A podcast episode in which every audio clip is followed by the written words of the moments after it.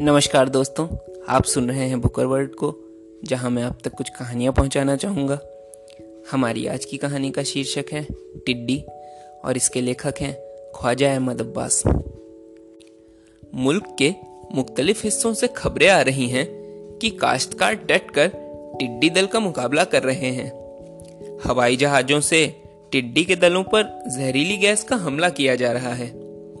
अपनी अपनी खेतियों को इस दुश्मन से बचाने के लिए काश्तकार हर मुमकिन तदबीर कर रहे हैं। ढोल बजाकर, टीन के कनस्तरों को पीट पीट कर, टिड्डी दल को भगाया जा रहा है। लाठियों और डंडों और झाड़ुओं से टिड्डी फौज का कलम कुआँ किया जा रहा है। बहुत जल्द उम्मीद की जाती है कि करोड़ों टिड्डियों में से एक टिड्डी भी ज़िंदा नहीं बचेगी।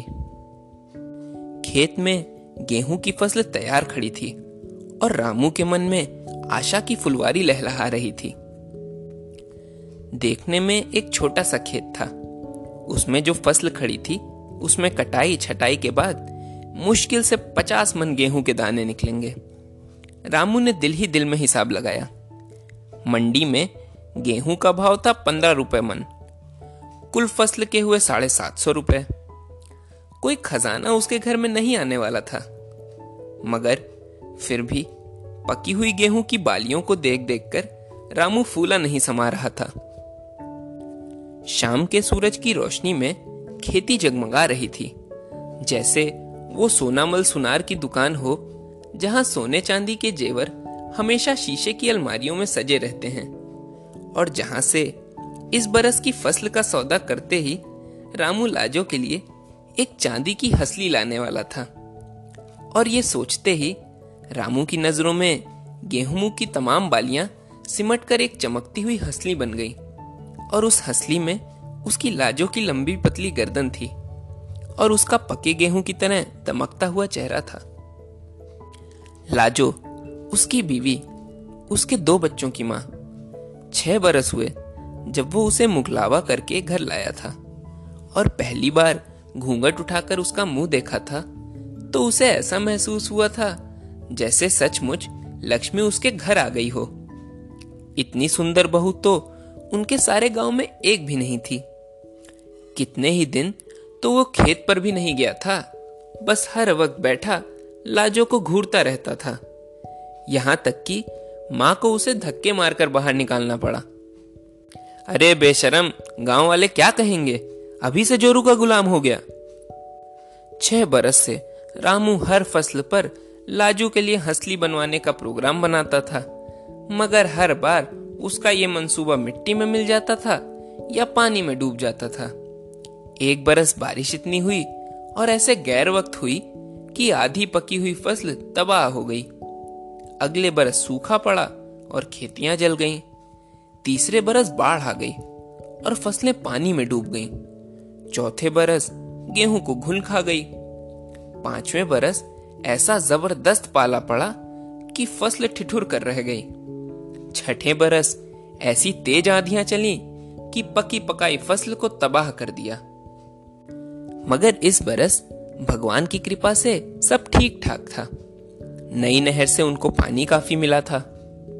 सरकार के महकमाए जरात से खाद भी मिली थी और फ़सल को खाने वाले कीड़ों को मारने की दवा भी मिली थी।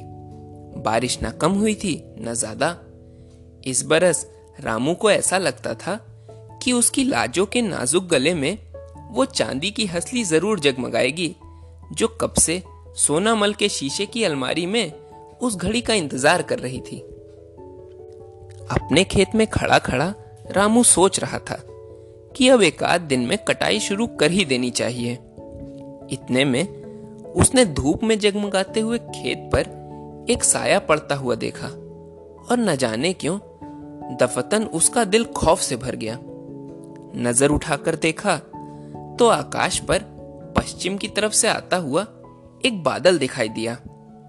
उसने सोचा, ये बेवक्त की बरखा कैसी? इन दिनों तो कभी बादल नहीं दिखे। उसके बराबर के खेत में उसका पड़ोसी गंग, अरे रामू, इस बरस बेबकत की बरखा होने वाली है क्या? यही मैं सोच रहा हूँ भैया। और अभी वो कुछ और न कह पाया था कि बादल जो बड़ी गैर मामूली रफ्तार से उड़ रहा था, अब उनके सर पर ही आ गया। और बरखा की पहली बूंद रामू की नाक पर से फिसलती हुई गेहूँ की एक पकी हुई बाली पर गिरी। मगर ये बूंद पानी की नहीं थी, वो बूंद ही नहीं थी। एक जहरीला भूखा कीड़ा था, जो देखते ही देखते गेहूँ के कितने ही दाने चाट कर गया। रामू चिल्लाया, टिड्डी गंगुआ चिल्लाया, टिड्डी, आसपास के खेतों से आवाज़ें आईं, टिड्डी टिड्डी। इससे पहले भी यह आसमानी मुसीबत उनके खेतों पर नाजिल हुई थी। उन्होंने मंदिरों में घंटे बजाए थे और मस्जिदों में दुआएँ मांगी थी और खेतों में खड़े होकर शोर मचाया था, मगर वो टिड्डी की अलगार को ना रोक सके थे। और देखते ही देखते उनकी साल भर की मेहनत मिट्टी में मिल गई थी। और वो जमींदार और साहूकार से गिड़गिड़ाकर मदद मांगने पर मजबूर हो गए थे। मगर इस बार वो बदल चुके थे। उनका मुल्क और उनके खेत बदल चुके थे। जमींदारी खत्म हो चुकी थी। अब काश्तकारों के अपने खेत थे। उनकी अपनी सरकार थी, जो ऐसे मौके पर उनकी सहायता के लिए तैयार थी। सो इस बार सिर्फ़ चंद बड़े बूढ़ों ने ही मंदिर में घंटे बजाकर भगवान से फरियाद की। बाकी जितने काश्तकार थे, सब अपनी मेहनत से उगाई हुई फ़सल को दुश्मन से बचाने के लिए तैयार हो गए।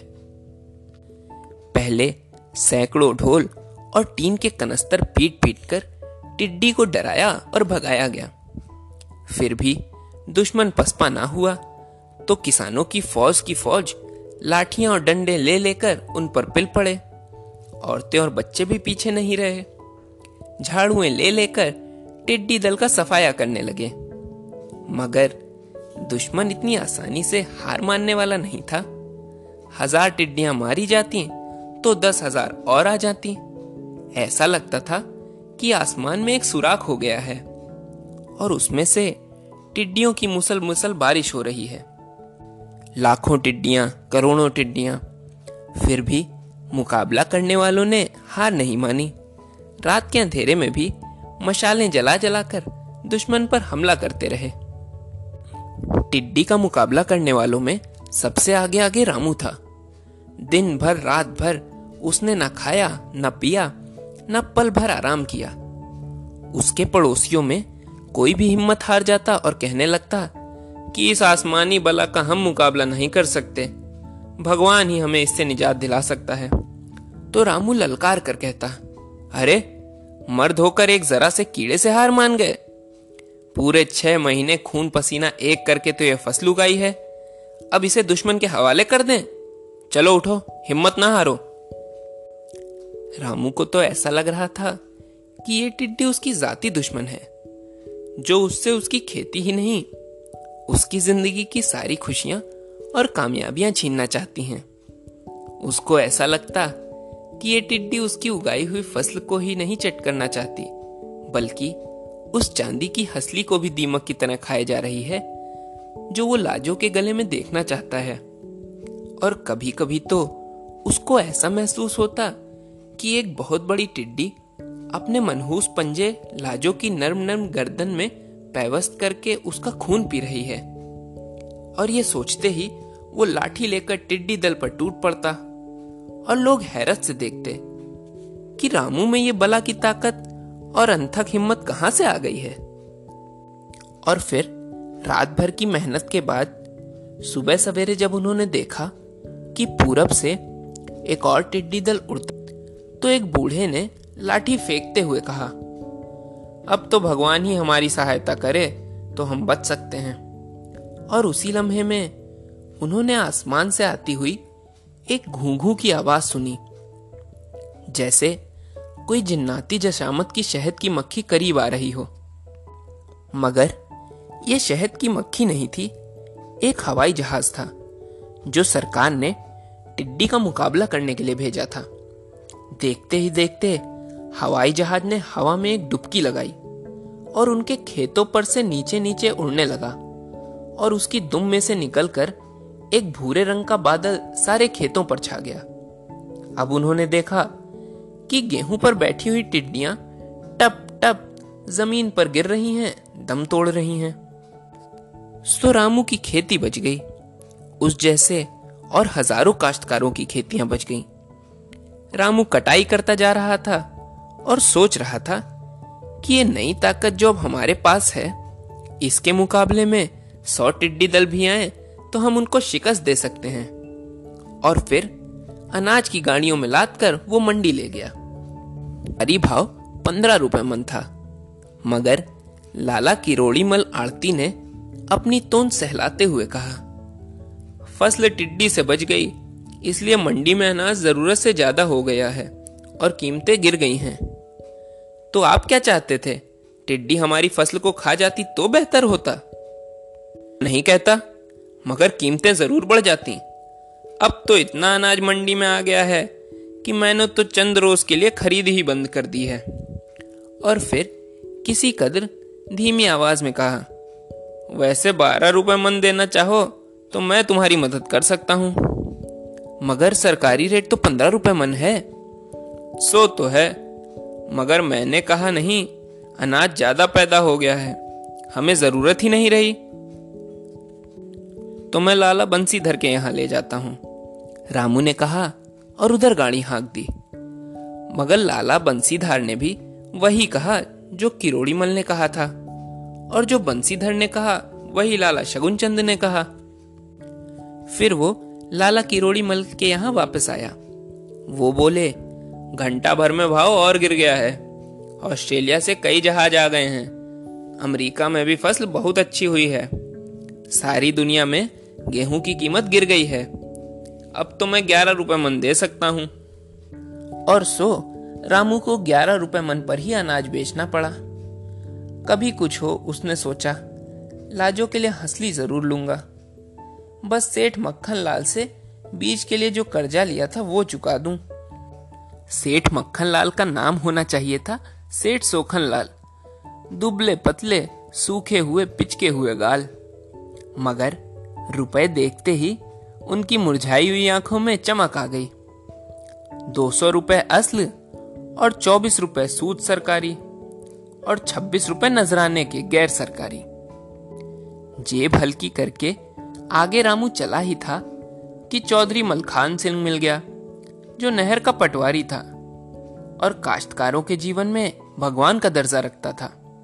जिसको चाहे पानी दे, जिसको चाहे ना दे चाहे कम पानी दे, चाहे ज़्यादा पानी दे मलखान सिंह की बड़ी बड़ी मूछें खिजाब से काली हुई थीं और तेल में डूबी रहती थीं और किसी काश्तकार जिससे रुपया मिलने की उम्मीद हो, उसे देखते ही ये मूछे लालची कुत्ते की तरह दुम हिलाने लगती थीं।